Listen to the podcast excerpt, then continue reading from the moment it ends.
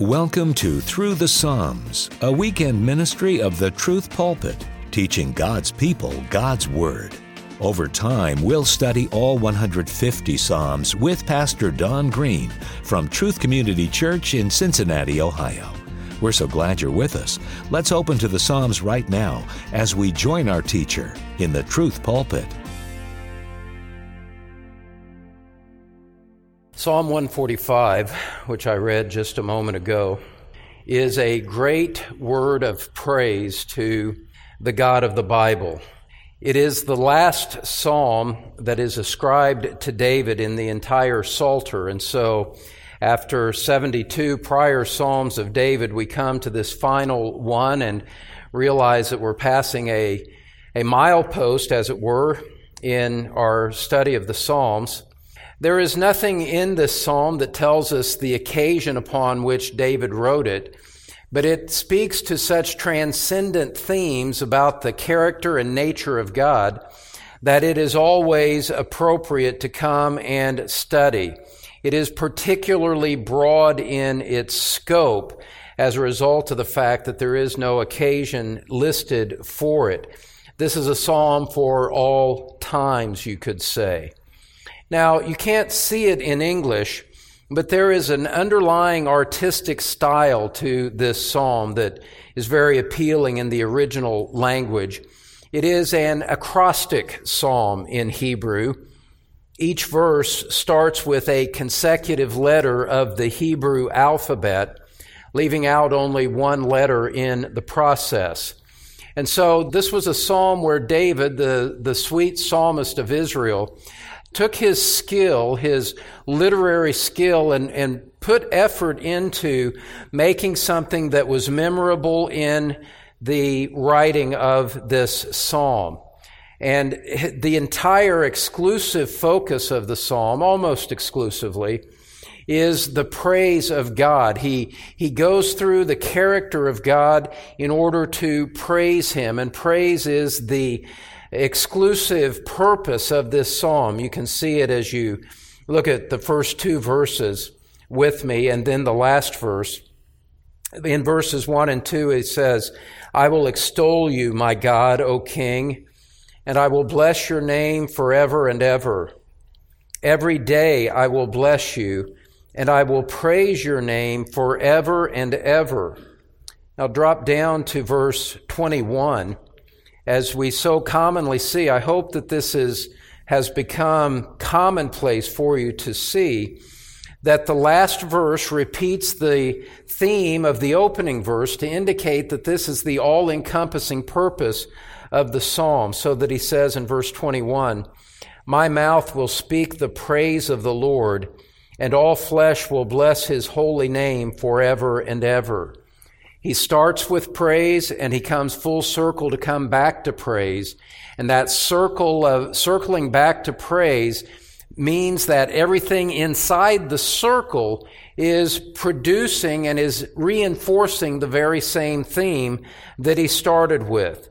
The King of Israel here is using his highest artistic skill to praise God, and not only to praise Him for himself, but to lead the people of God in praise as well.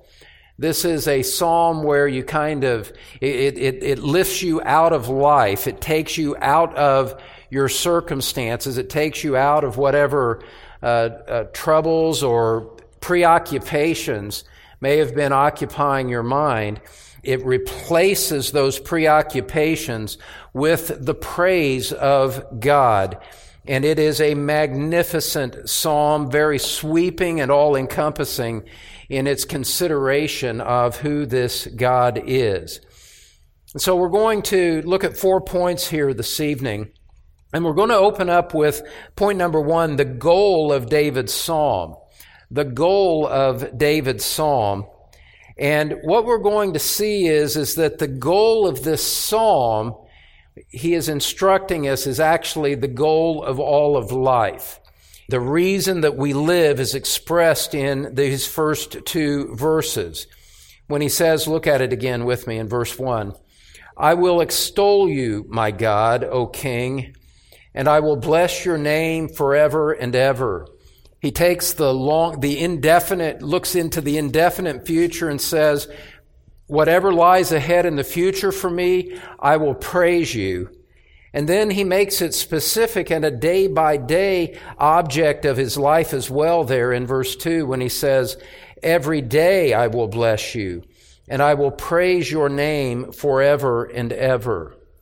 And what he's saying when he says, I will bless you, and I will praise you, and I will extol you, what he has in mind here is that, that within his heart and in the sight of men, he will make God's name high. He will lift up the name of God so that it is respected, that it is honored, and that it is feared. And so he's praising God. He cannot add to the intrinsic glory of God. God is already perfect in his glory. We can't contribute anything to his essential glory and make him better than what he is. What he's talking about is what the theologians call the ascribed glory of God. He is ascribing glory to God, and he is, he is helping us all to grow in our ascription of praise to God and our recognition of praise to God, both in our hearts and before others. And what he's doing in this psalm, there's such a purity, in one sense, a simplicity to this psalm. He is praising God for his abundant provision and love. He is stepping back. He's stepping back from the cynicism that marks our age, the cynicism and the, the skepticism and the doubt and the accusations and the, the hostility and, and the, and the false religion of it all. Everything that, everything that pollutes the spiritual life of our environment. He steps back from all of that, and from the purity of his heart is praising God for his goodness and his greatness.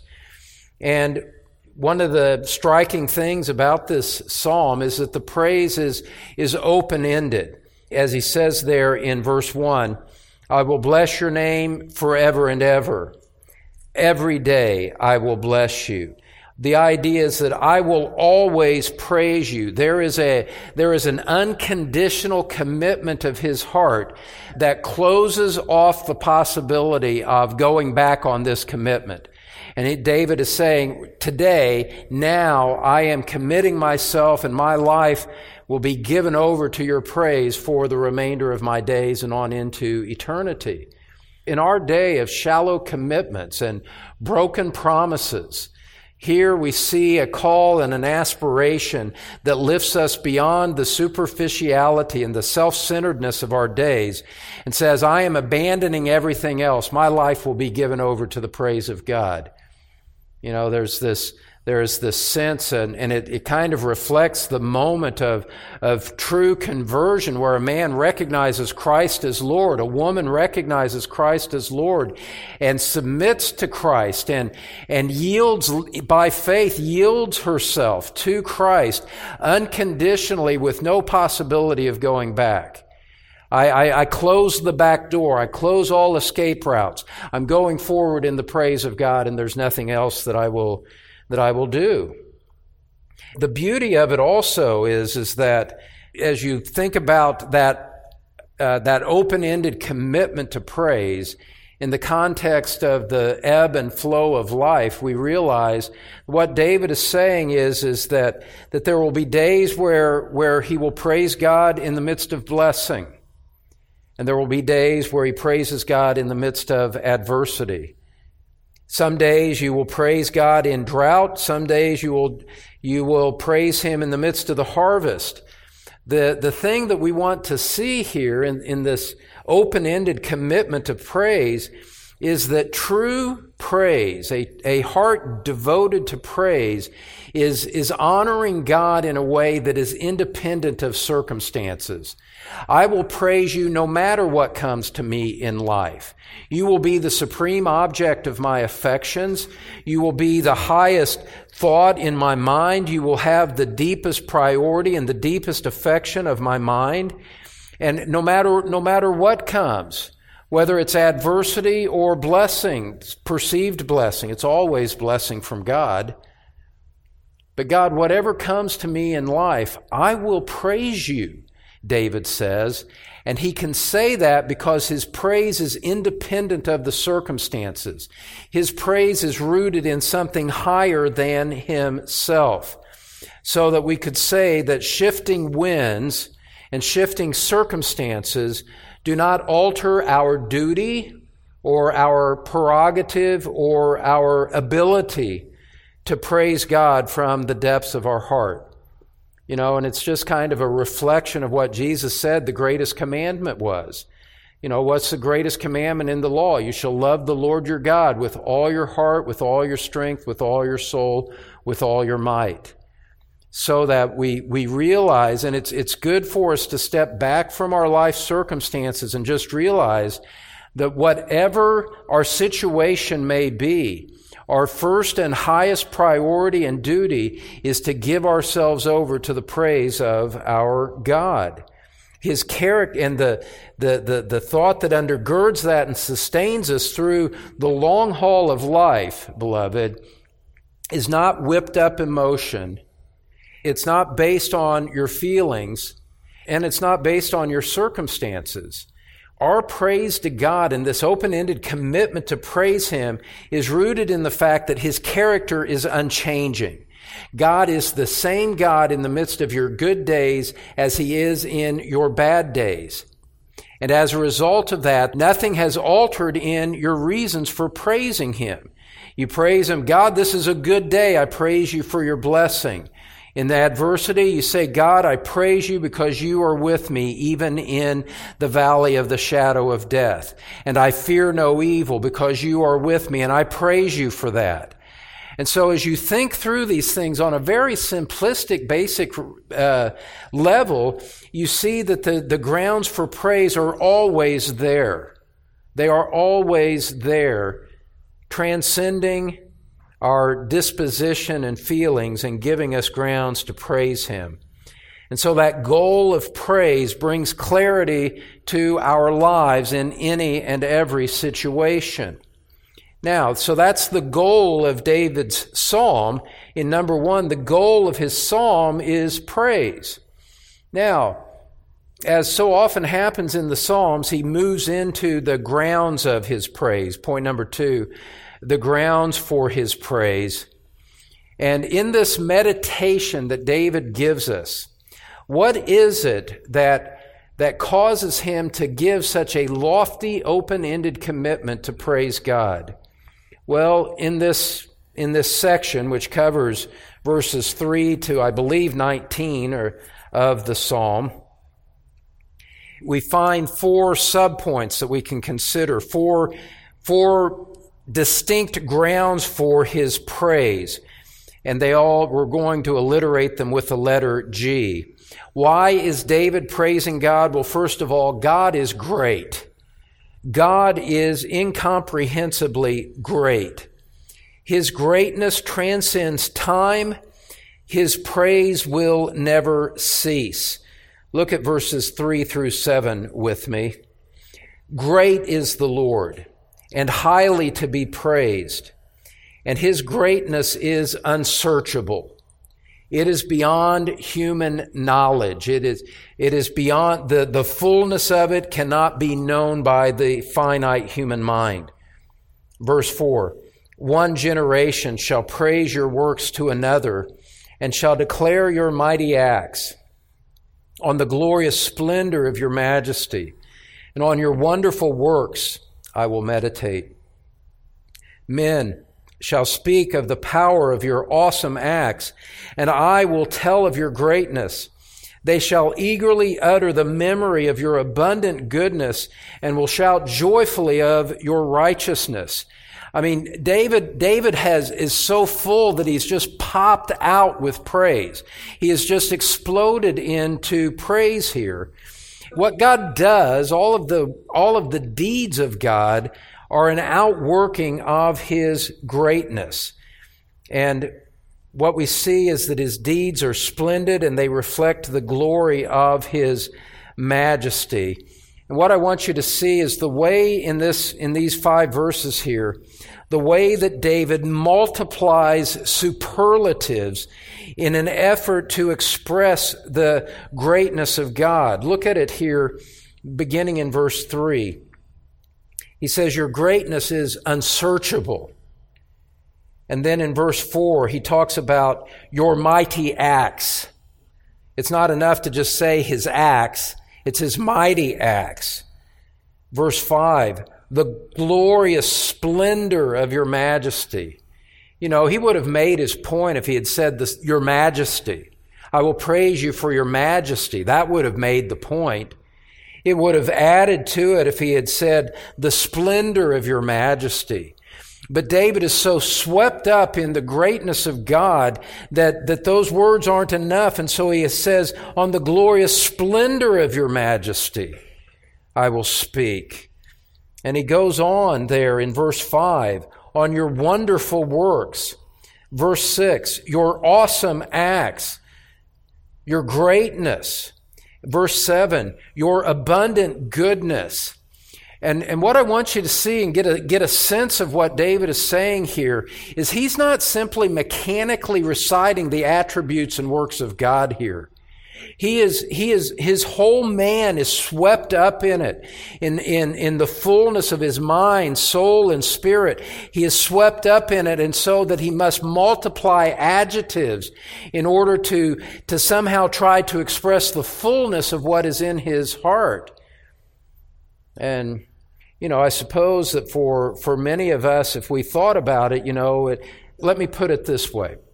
Let me put it in what I intend to be a positive expression of the truth here. This calls us powerfully out of our mechanical approach to praying, our mechanical approach to praise, our half-hearted efforts at worship, Our, our somewhat meandering commitment to joining in the singing with the people of God when the hymns are being led from the platform. This convicts us all of how shallow and half-hearted we often are as we consider these things. And even when we gather together, and even when we sing, you know, we just kind of mumble out the words in a way that is not reflective of the full majesty and is not worthy of the fullness of the majesty of God. So what David says here beckons us to a higher ground, beckons us to a higher, a higher place of praise where, where our minds are swept up with the, the knowledge of God and, and, and these, these superlatives, the fullness of the excellency of your greatness come naturally out of us. It reminds me, turn to Ephesians chapter three with me. It reminds me of the Apostle Paul being swept up in his prayer. What we see here is that there is, there is something in what we're discussing right now that is the, is the pulsating heart of true godliness. David can't find adequate words in order to express the fullness of what he knows to be true about God. So he says, your greatness is unsearchable. Well, in a like manner, another godly man, writing under the inspiration of the same Holy Spirit, multiplies, multiplies the synonyms and the adjectives in order to express something of the greatness of what is being expressed. So in Ephesians three fourteen, Paul enters into conscious prayer here, and he says, for this reason I bow my knees before the Father, from whom every family in heaven and on earth derives its name, that he would grant you, according to the riches of his glory, to be strengthened with power through his Spirit in the inner man, so that Christ may dwell in your hearts through faith, and that you, being rooted and grounded in love, may be able to comprehend with all the saints what is the breadth and length and height and depth, and to know the love of Christ which surpasses knowledge. David said, your greatness is unsearchable. Paul says, the love of Christ surpasses knowledge. that you may be filled up to all the fullness of God. Paul is praying and appealing to God to expand and to illuminate our minds in order to, that we might more fully comprehend the unsearchable greatness of His glory, the unsearchable greatness of the love of Christ. And, and there's almost a, there's almost a tension in his prayer here. He says in verse eighteen, I'm praying that you would comprehend the breadth and length and height and depth and know the love of Christ. I'm praying that you would comprehend that which surpasses knowledge. You get the, you get the tension? I'm, I'm asking God to enable you to understand that which you can't understand. It's so rich in its glory, I'm just asking God to expand you and immerse you in it in a way that goes beyond all that you could ask or think. As he goes on to say in verse twenty, as again, he just multiplies adverbs and adjectives. Now to him who is able to do far more abundantly beyond all that we ask or think, according to the power that works within us. There's what we think. There's what we ask. There's beyond what we ask. There's beyond all that we ask. There's abundantly beyond all that we ask. There's more abundantly beyond all that we ask. There's far more abundantly beyond all that we could ask or think. Do you see how the adjectives and the adverbs and the spirit of the biblical writers, just by the, just by the language that they use, elevate us into this lofty conception of who God is and how great He is? That's why David is praising Him in this psalm. You are so great. You're, you are unsearchably great. I can praise you truly, but I can't praise you exhaustively. And so he declares the greatness of God as we go back to Psalm one forty-five, having kind of seen a mirror of it in the New Testament. And then he goes on here and, and he speaks in verse four. God's greatness is so wonderful that it will never die out. There will always be a voice among men that are praising God. He will always have a, his seven thousand that have not bowed the knee to Baal. He always will. He will preserve his own remnant. So that David can say in verse four of Psalm one forty-five, one generation shall praise your works to another and shall declare your mighty acts. And so, you know, this is, this is transcendent, and yet it intersects with David's circle of, of influence. And beloved, what I want you to think about is that this is a New Testament principle also. You don't need to turn there for the sake of time, but in Second Timothy, chapter two, verse two, you get this same idea.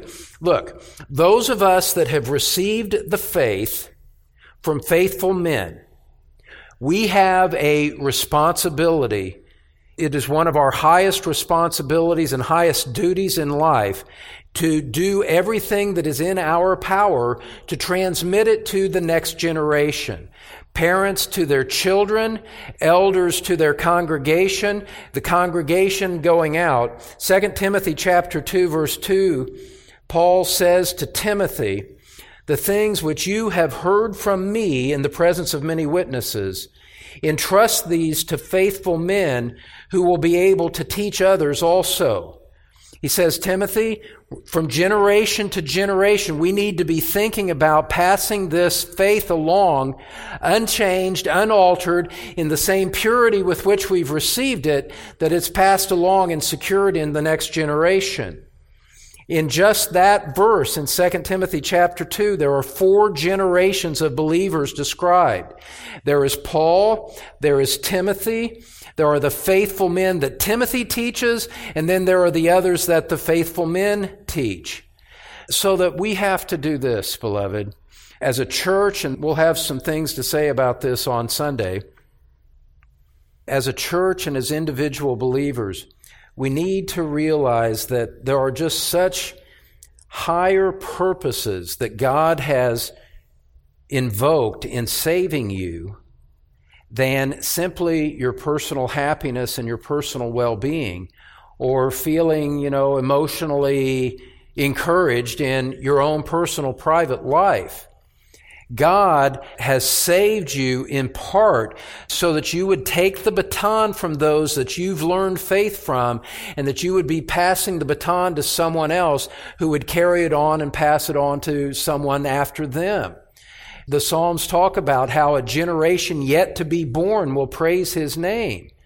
Well, that means that we have an individual and a collective responsibility to be in, to be to be transmitting the faith in one way, in some way or another, in some manner, instructing our children, in some manner teaching someone else, even if you only have two or three to talk to. That that is one of the highest purposes that you have, is to pass the faith along.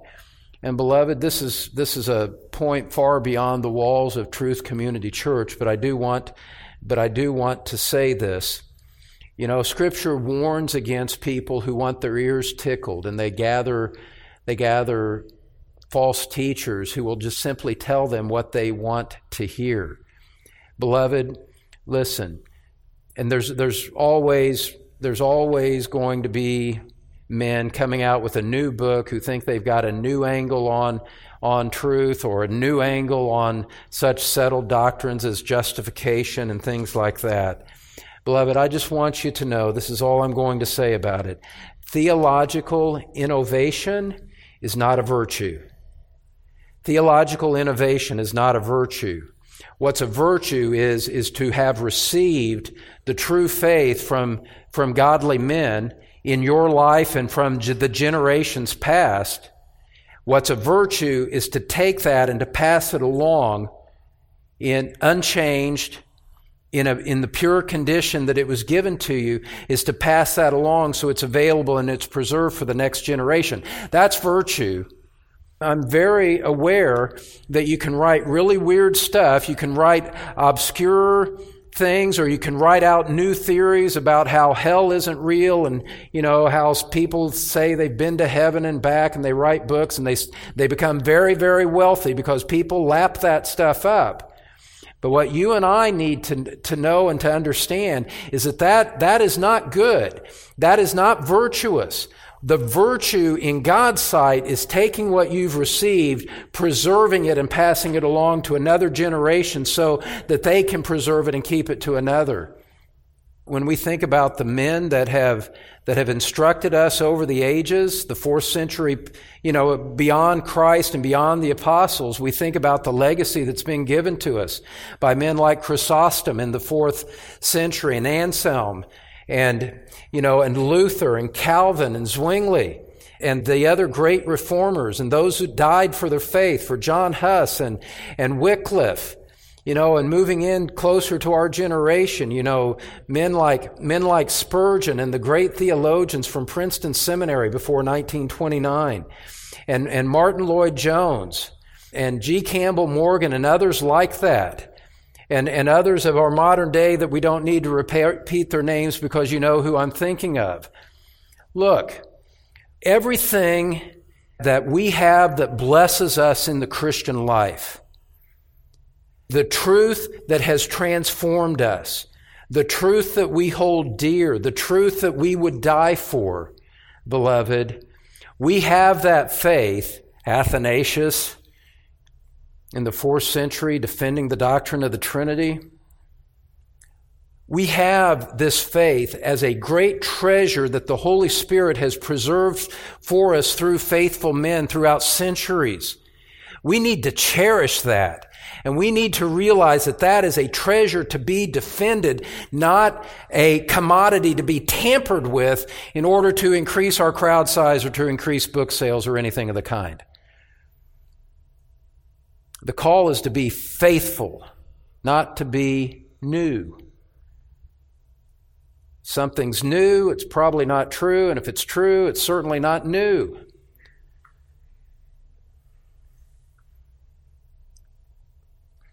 And so, we see this as we look at verse four. one generation praising your works to another and describing your mighty acts.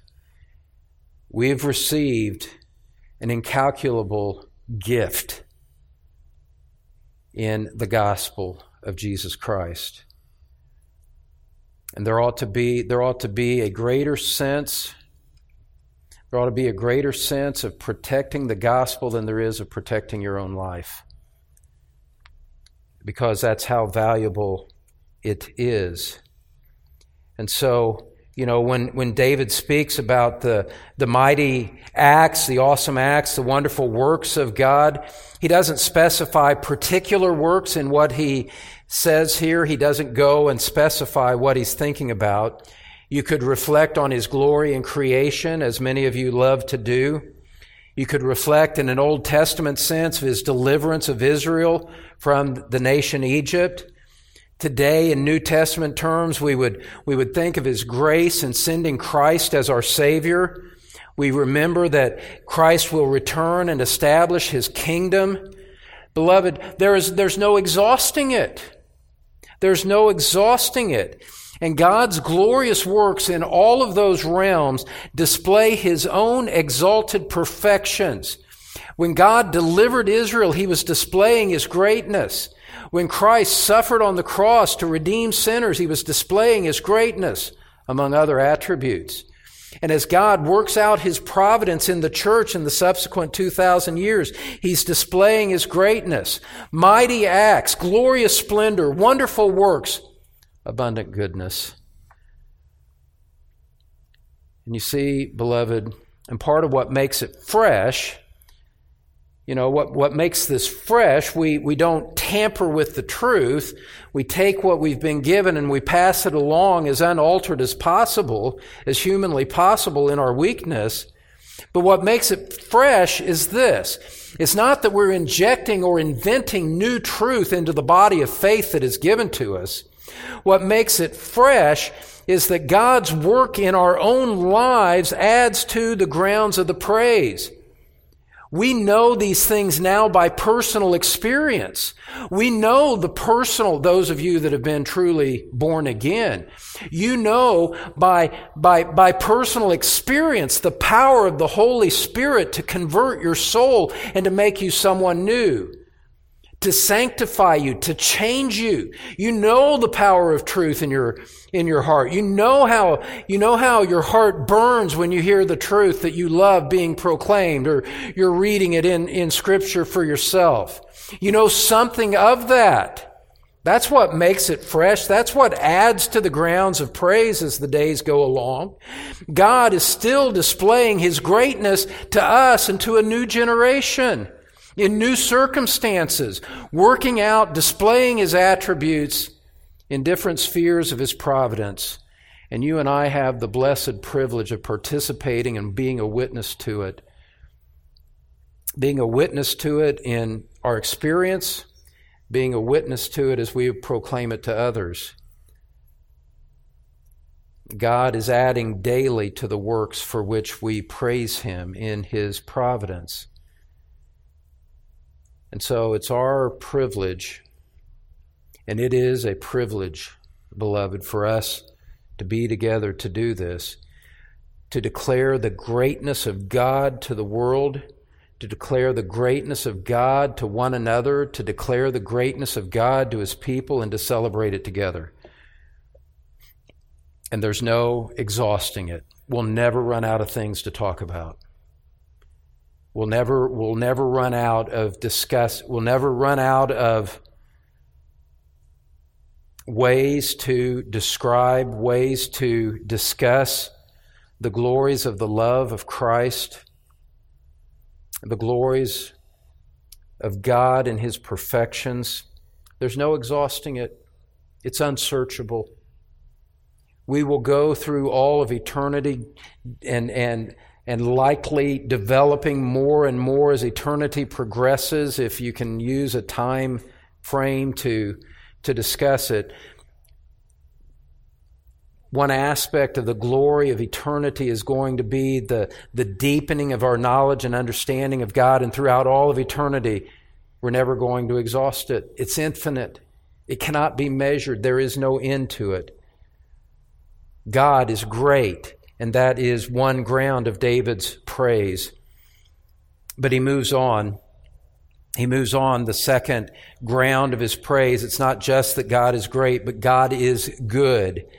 God is good. And the, the very, the very nature of the character of God elicits our praise. It's not, it's not just that he's great. And this, and, and when I come to this point in my thinking, I, I just can't get over it. And I never will get over it. It's one thing for God to be so infinitely great and powerful and omnipotent, sovereign, omniscient, omnipresent. That's one thing. It for him to be so transcendently magnificent. That's, that's unsearchable greatness. And yet, at the same time, the same God is good. He is, he is inexpressibly kind. Look at verses eight through thirteen. Again, he's multiplying attributes and adjectives. The Lord is gracious and merciful, verse eight, slow to anger and great in loving kindness. The Lord is good to all, and his mercies are over all his works. All your works shall give thanks to you, O Lord, and your godly ones shall bless you. They shall speak of the glory of your kingdom and talk of your power, to make known to the sons of men your mighty acts and the glory of the majesty of your kingdom. Your kingdom is an everlasting kingdom, and your dominion endures throughout all generations. David is multiplying descriptions of the attributes of God. He is merciful. He shows kindness to those who deserve judgment. He's slow to anger. He is great in loyal love to his people. The goodness of God is a multifaceted diamond that radiates different glory as you examine it from different angles. This is a this is a two thousand carat diamond that we're looking at and holding it up to the light, and we see different different aspects of the perfections of the diamond radiating as the light passes through it. And as David expresses it under the inspiration of the Holy Spirit. I want to highlight only one aspect for the sake of time here this evening. And at verse nine, the Lord is good to all, and his mercies are over all his works. And there are at least thirteen times in the in this psalm the word all is used. He's gone from A to Z in the Hebrew alphabet, so there's a there's a comprehensive nature just in the acrostic nature of the psalm that he uses. This is this is God's praise from A to Z, you could say. But then he goes on and he uses he uses the word all to show the comprehensiveness in another way. And he uses it here when he says his mer- he's good to all, and his mercies are over all his works. God cares for everything. He actively cares for everything under the sun. He cares for his people. God is so good that he cares for his enemies as well. He sends the rain on the righteous and the unrighteous alike, it's Jesus said in Matthew chapter five. He's not only good to humans, the, the apex of his creation, that he's not only good to those that are made in his image, he's good to the he's good to the minor creatures. He feeds the birds of the air. He paints the flowers of the fields. He is so good.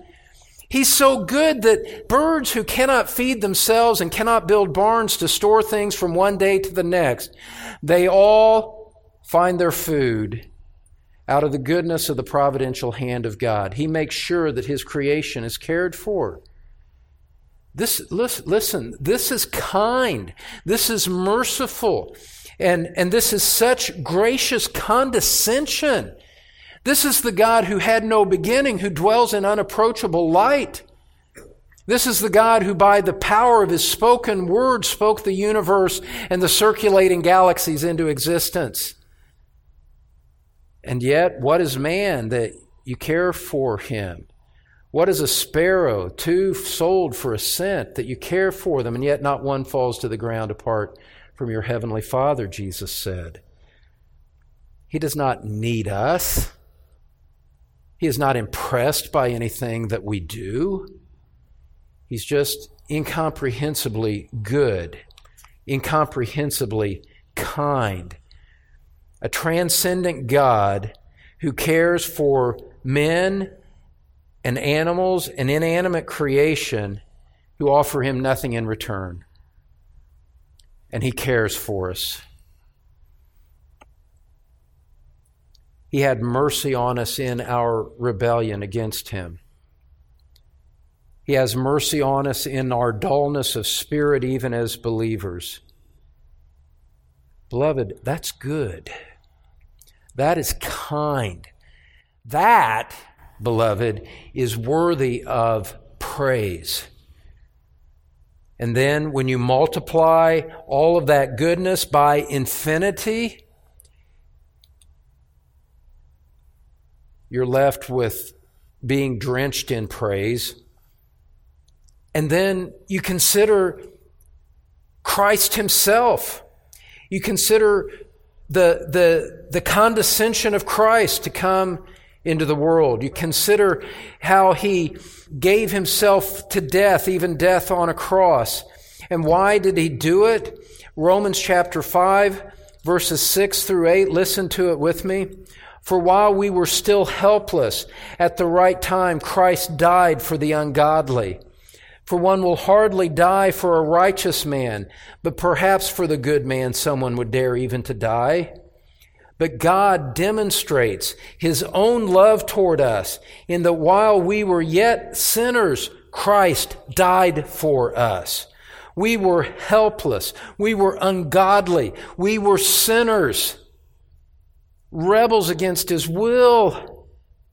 And while we were like that, not after we had become good, but while we were unrighteous, dead in trespasses, dominated by the devil, under the wrath of God, in that miserable, hostile condition, like that is when Christ in his goodness, Christ in his love entered the world in order to redeem a people for himself, in order to save us from our sins by his grace, his goodness, his love, his kindness, his patience. Beloved, do you see? He is good to the highest extent. And then, and then you remember still more that, that the goodness has only begun.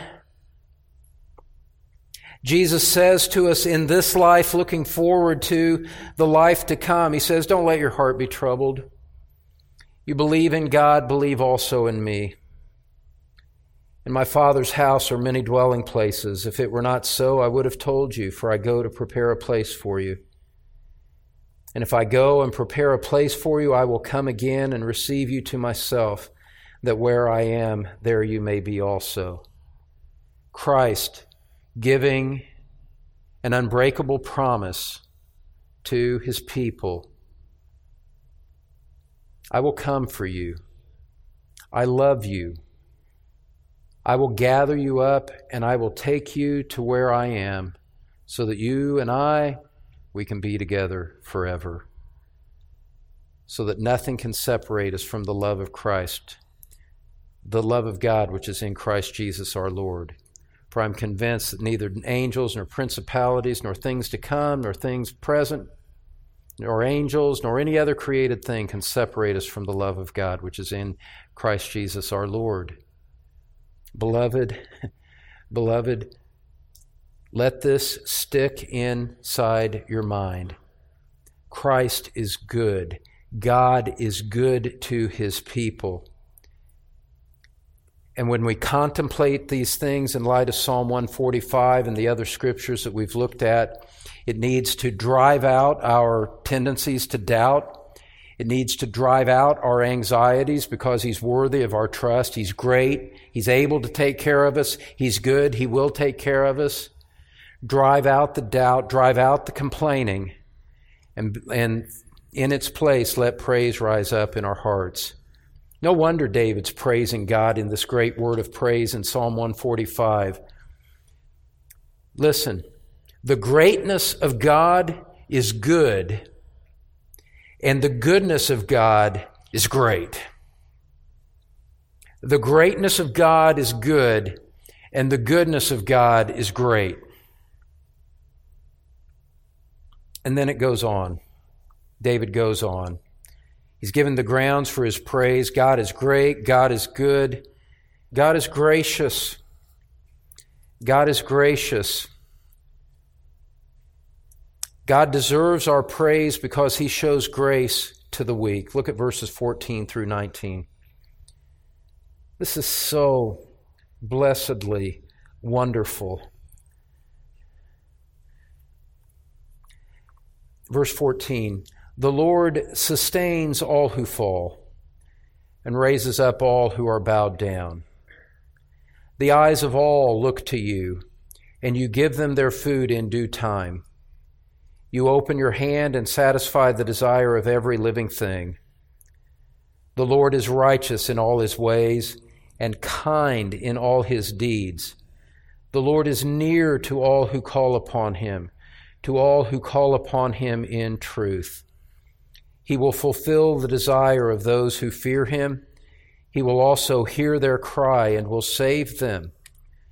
You know, and, you know, knowing some of the testimonies inside the room here, beloved, I know that some of you can testify to this by great personal experience, that when you were when you were particularly enslaved to sin, when you were most unworthy of the greatness and the goodness of God, you cried out to Him in repentance. You cried out to Him, God, deliver me from my sin. And what did He do? He did. He did. He delivered you from your ungodly thinking. He delivered you from your ungodly lifestyle. He delivered you from your enslavement to all kinds of different vices and iniquities. And He did it to me too. And, and, and beloved, beloved, this is what God is like. Christ said, I have not come to call the righteous, but sinners to repentance. It is not those who are healthy who need a physician, but those who are sick. And here's the point. God deserves praise because He is gracious. God does not shower His kindness and grace on self-righteous people. He rejected the Pharisee who prayed in the temple, God, I thank You that I'm not like other men. Who was it in that section of Scripture that received the mercy of God, who walked away justified? It was the guilty tax collector who said, God, have mercy on me, the sinner. So ashamed of his sin, so convicted of guilt that he didn't even want to look up. He simply beat his chest as a physical expression to release the, the, the feelings of, of remorse that were in his heart. And he called out to God, and God had mercy on him. In the depth of his unworthiness, God showed him grace. This is the nature of God. He is gracious. Let me remind you how Scripture describes the thief on the cross. Don't turn there. Just listen to it with me in this context of everything that we've said. This is a great word of praise that David is giving. He's praising God because God is great, God is good, and God is gracious. And while Christ is bearing the weight of the sin of His people, as He's suffering Himself on the cross, as He's being mocked on the cross, as darkness is about to descend upon the world, As the father, as it were, turns his face away from his own son, and, and Christ, knowing all of these things are coming upon him, one solitary man cries out to him for grace in the midst of his own sufferings. And in Luke twenty-three, verse thirty-nine, we read, one of the criminals who were hanged there was hurling abuse at him, saying, "Are you not the Christ? Save yourself and us." But the other answered, and rebuking him said, "Do you not even fear God, since you are under the same sentence of condemnation? And we indeed are suffering justly, for we are receiving what we deserve for our deeds, but this man has done nothing wrong." And he was saying, the grammar gives the idea that he was saying it repeatedly, not just once. He was saying, "Jesus, remember me when you come in your kingdom."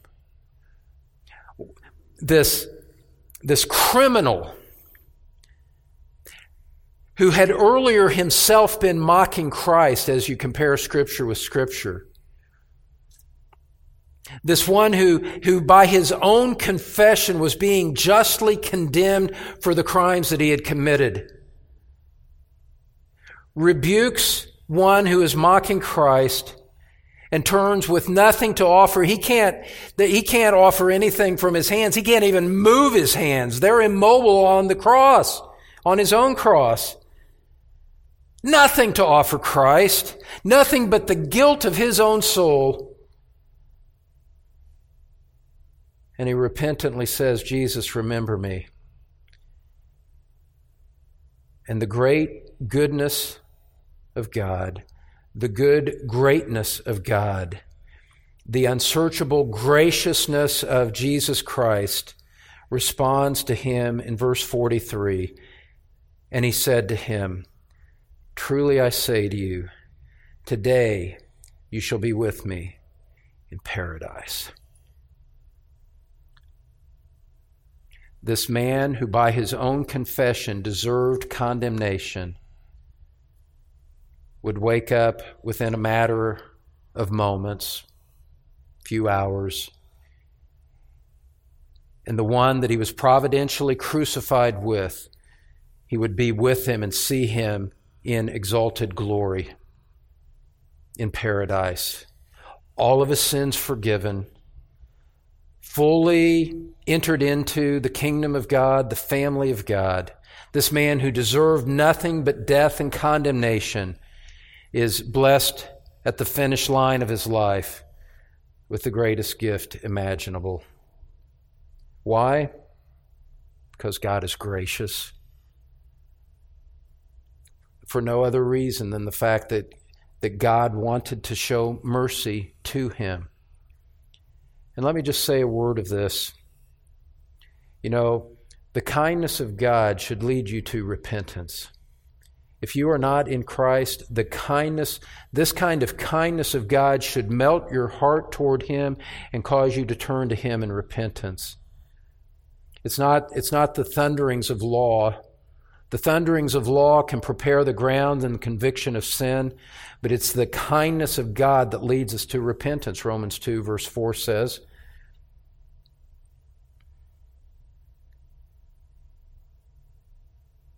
And so there is hope for you, even as the chief of sinners, the worst of sinners in your own mind. You're not the chief. The Apostle Paul was the chief. But if Christ would save a sinner on the cross like that, don't you think he would save a sinner like you? His grace is extended to all. It's offered to all. But at the same time, and here speaking within the room, speaking to those who have hardened their heart, understand something. It is, it is the greatest self-deception you could practice on yourself to say, "I'll repent at the end of my life." You know, the thief on the cross, he saved the thief on the cross, that's what I'll do too, and I'll live the way I want. Listen, that's not the way it works. Look, if you are unwilling to repent today, if you're unwilling to turn from sin today, what makes you think that you'll be willing down the road? If you're rejecting Christ now, what makes you think that you'll receive him later? This is not within your power to do. You need to, you need to fall and ask Christ to have mercy on you now. And the, the thief on the cross, it is so important to understand. Yes, there was a thief on the cross who was saved in his dying moments and entered into paradise. But you know what? There were two, and the other one didn't. The other one did not receive mercy because his, he hardened his heart against Christ even in his dying hour.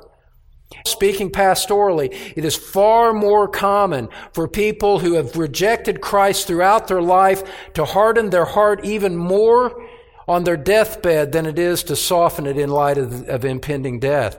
You have trained yourself in one way, and you tend to go out the way that you prepared yourself along the way.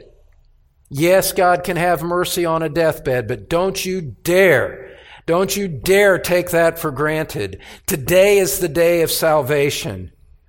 Today is the day to turn to this gracious God who's offering Christ to you as we speak. Well, go back one final time to Psalm one forty-five. You're probably still there. I wasn't. The grounds for his praise: God is great, God is good, God is gracious. Finally, God is, is glorious. God is glorious. God not only guards his creation, God also guards his justice. He, he guards his holiness. And there is this, this warning that I was just expressing based on the other thief on the cross is right here on the surface of the text in verse twenty that we're looking at here tonight as well. Verse twenty, the Lord keeps all who love him because he's so gracious.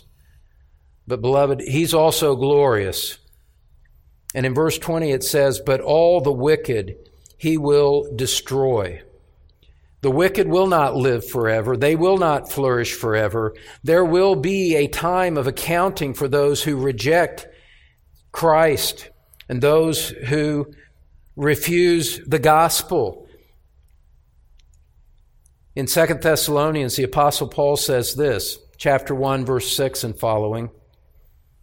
He says, for after all, it is only just for God to repay with affliction those who afflict you, and to give relief to you who are afflicted, and to us as well, when the Lord Jesus will be revealed from heaven with his mighty angels in flaming fire, dealing out retribution to those who do not know God and to those who do not obey the gospel of our Lord Jesus. These will pay the penalty of eternal destruction away from the presence of the Lord and from the glory of his power when he comes to be glorified in his saints on that day and to be marveled at among all who have believed, for our testimony to you was believed. God's glory now is displayed in the gospel, displayed in the glory of Christ. Beloved, another aspect, another outworking of his glory will come in judgment. And a pastor can't help but fret about some of those under his charge when he sees patterns of indifference and coldness and hardness and unteachability. Beloved, God is good. He is great. He is gracious. But he is glorious. And he won't forever tolerate those who trample on all of those things. Scripture warns that a more severe judgment awaits those who reject the gospel of Christ. And all of this, all of this is a manifestation of why God should be praised. He upholds his justice. He upholds his law. Every violation of the law will be punished, either in Christ or in hell. There is no alternative. He's glorious. He's gracious. He's good. He's great. That's why we praise him. Now, with all of that in mind, go back to Psalm one forty-five. You're still there, still, aren't you? I keep going back and forth. But now David ends it where he began. In verse twenty-one, my mouth will speak the praise of the Lord, and all flesh will bless his holy name forever and ever. And that brings us to the grand finale. That verse is the grand finale. That's the third point. First point was the goal of the psalm. Second point, the grounds of the praise. Thirdly, the grand finale. David here has done more than set the context for our praise, as he says there in verse twenty-one, my mouth will speak the praise of the Lord, and all flesh will bless his holy name forever and ever. Beloved, this is the launch pad for the end of the Psalter. This is the rocket powerfully taking off and, and, and blasting into intergalactical orbit to express the praise of God. David has concluded his psalm. These are the last words of David that we read in the Psalter. My mouth will praise the name of God forever and ever. But beloved, in the arrangement of the Psalms, that becomes that which launches the final five verses of the Psalm that conclude the entire book of the Psalms. Look at Psalm one forty-six, verse one. Praise the Lord, praise the Lord, O my soul. Psalm one forty-seven, verse one. Praise the Lord, for it is good to sing praises to our God. one forty-eight, verse one, praise the Lord, praise the Lord from the heavens, praise him in the heights. one forty-nine, verse one, praise the Lord, sing to the Lord a new song, and his praise in the congregation of the godly ones. And then Psalm one fifty, praise the Lord, praise God in his sanctuary, praise him in his mighty expanse, praise him for his mighty deeds, praise him according to his excellent greatness, praise him with trumpet sound, praise him with harp and lyre. Praise him with timbrel and dancing. Praise him with stringed instruments and pipe. Praise him with loud cymbals. Praise him with resounding cymbals. Let everything that has breath praise the Lord. And if, as if all of that wasn't enough, he has to say it one more time to end the Psalter. Praise the Lord. We'll look at those five Psalms in coming Tuesdays. But beloved, that resounding, echo, reverberating, multifaceted, musically induced and accompanied praise, bouncing off the walls, echoing throughout eternity, joined in proclamation by choirs of angels. Beloved, let's close it this way and put it this way. Get with... Get with what's going to be happening throughout all of eternity. Get with what the Psalms are calling us to. Get with what God is worthy of. And praise the Lord. Father, we offer you our praise. We lift the name of Christ higher and higher. We honor you and bless you both now and forevermore. Father, may it be said of us at the end of our days that we blessed the Lord, we praised the Lord as Psalm one forty-five called us to do.